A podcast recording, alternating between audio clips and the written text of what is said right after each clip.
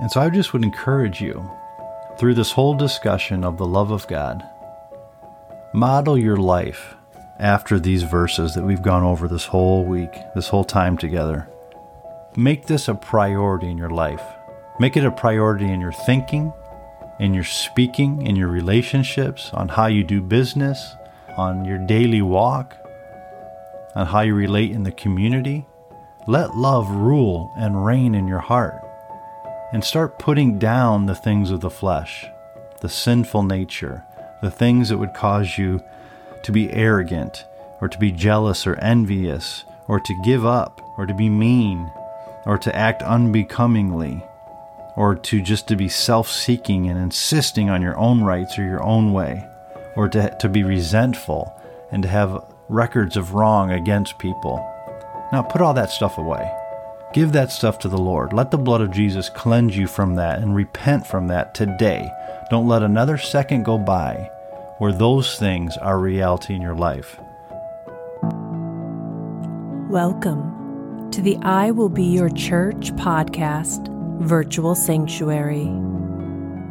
Be strengthened today with the truth of God's love so that you can say to your families, your friends, your coworkers, and your social media worlds, I will be your church. Your host for today's episode is Ben Church. Today I'm finishing our conversation on the love of God based in 1 Corinthians chapter 13, the love chapter that most Christians are very familiar with, especially if you are married because it was probably read at your wedding. But more importantly than just hearing it one time in your life and going on, let's make this the foundation of how we live, of what we believe, of how we speak, and how we interact with all those around us. It's a good checks and balance system for our lives. I would encourage you once again print these scriptures out, write these verses out on index cards, keep them on your phone before your face so that you can memorize them, so that you can recite them and meditate them throughout your day. Because I guarantee that as soon as you start being uh, arrogant one day, that this scripture will, will come back up into your spirit and you'll say, love is not arrogant. Love is not conceited. And it'll be a check on your life. And then you'll begin to yield to that. You'll begin to correct yourself.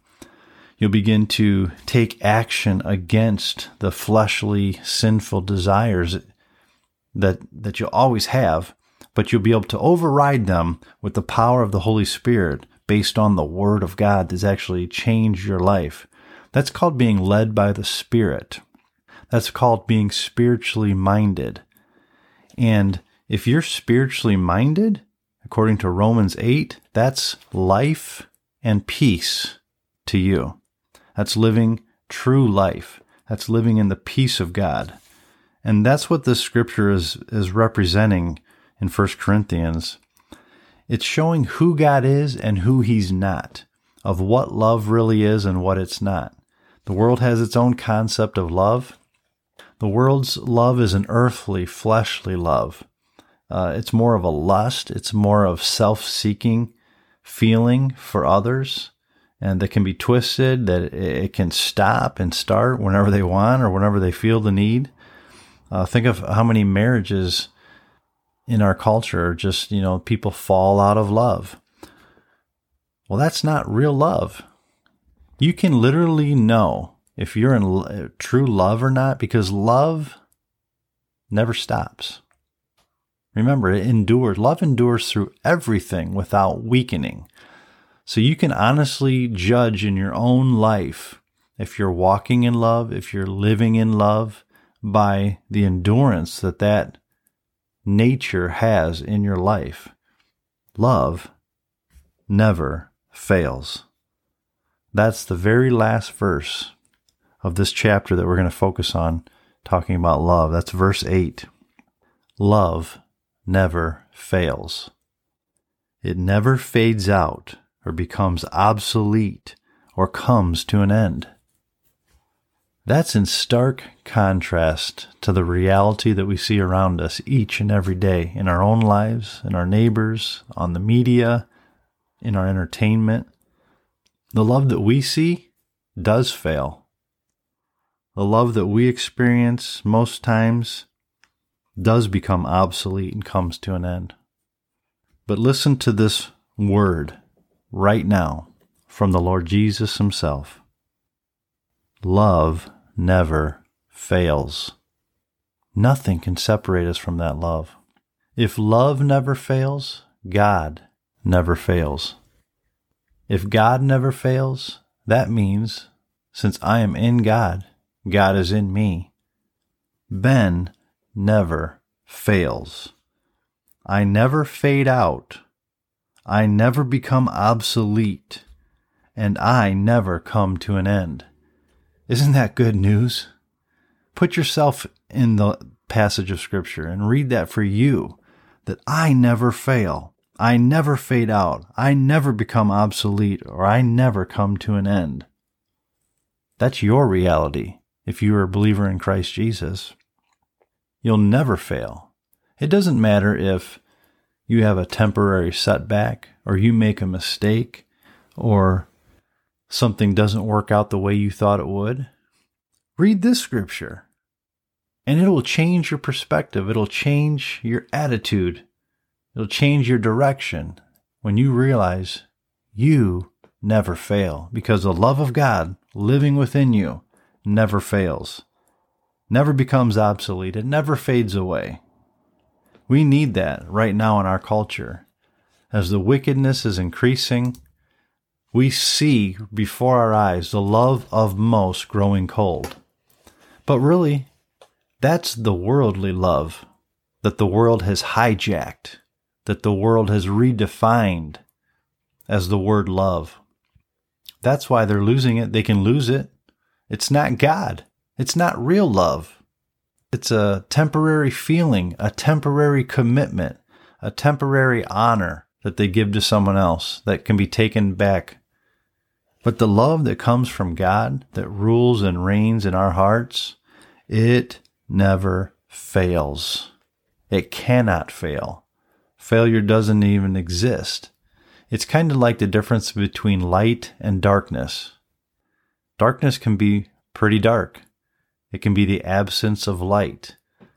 It can be cold, dark, evil, oppressive. All you have to do is, is strike one little match, and that darkness is dispelled. Darkness cannot exist in the presence of light because God is light. In Him there is no darkness at all.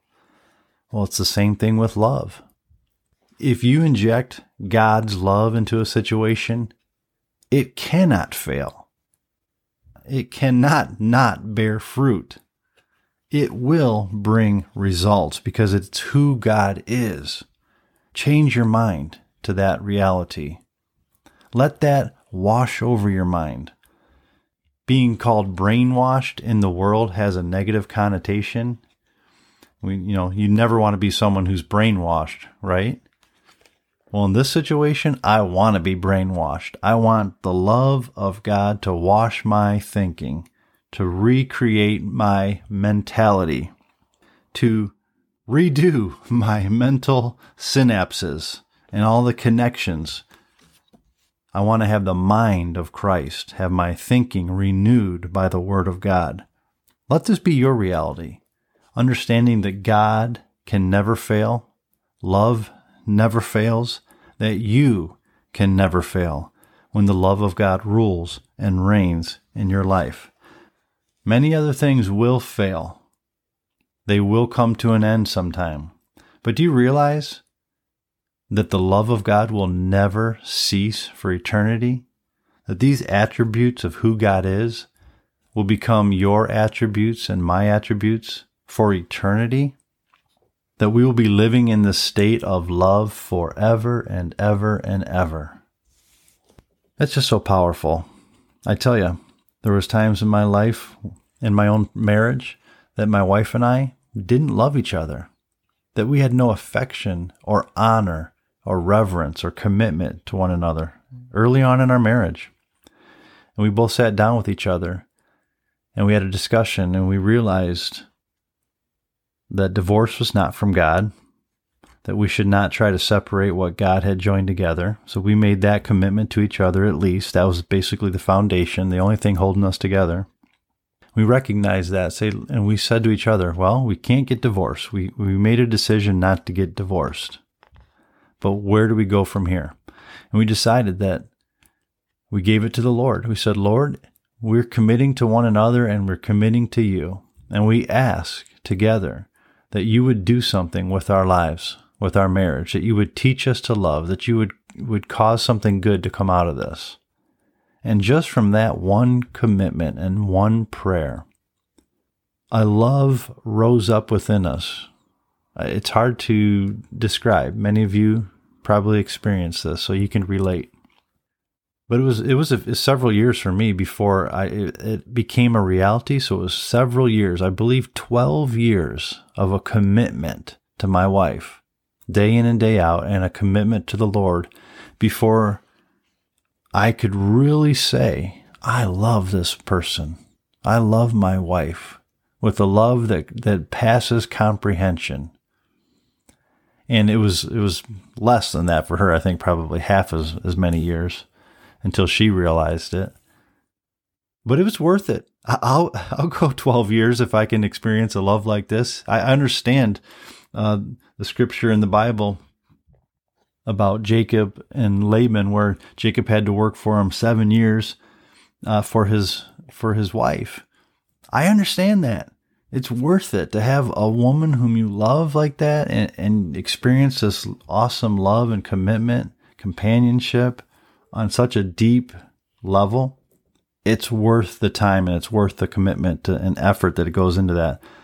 But it's worth it for God to actually impart that in you.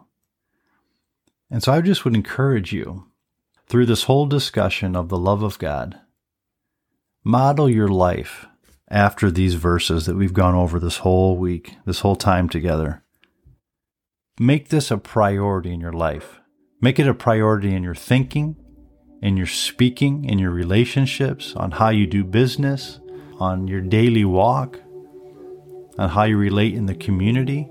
Let love rule and reign in your heart and start putting down the things of the flesh, the sinful nature, the things that would cause you to be arrogant or to be jealous or envious or to give up or to be mean or to act unbecomingly or to just to be self-seeking and insisting on your own rights or your own way or to, to be resentful and to have records of wrong against people.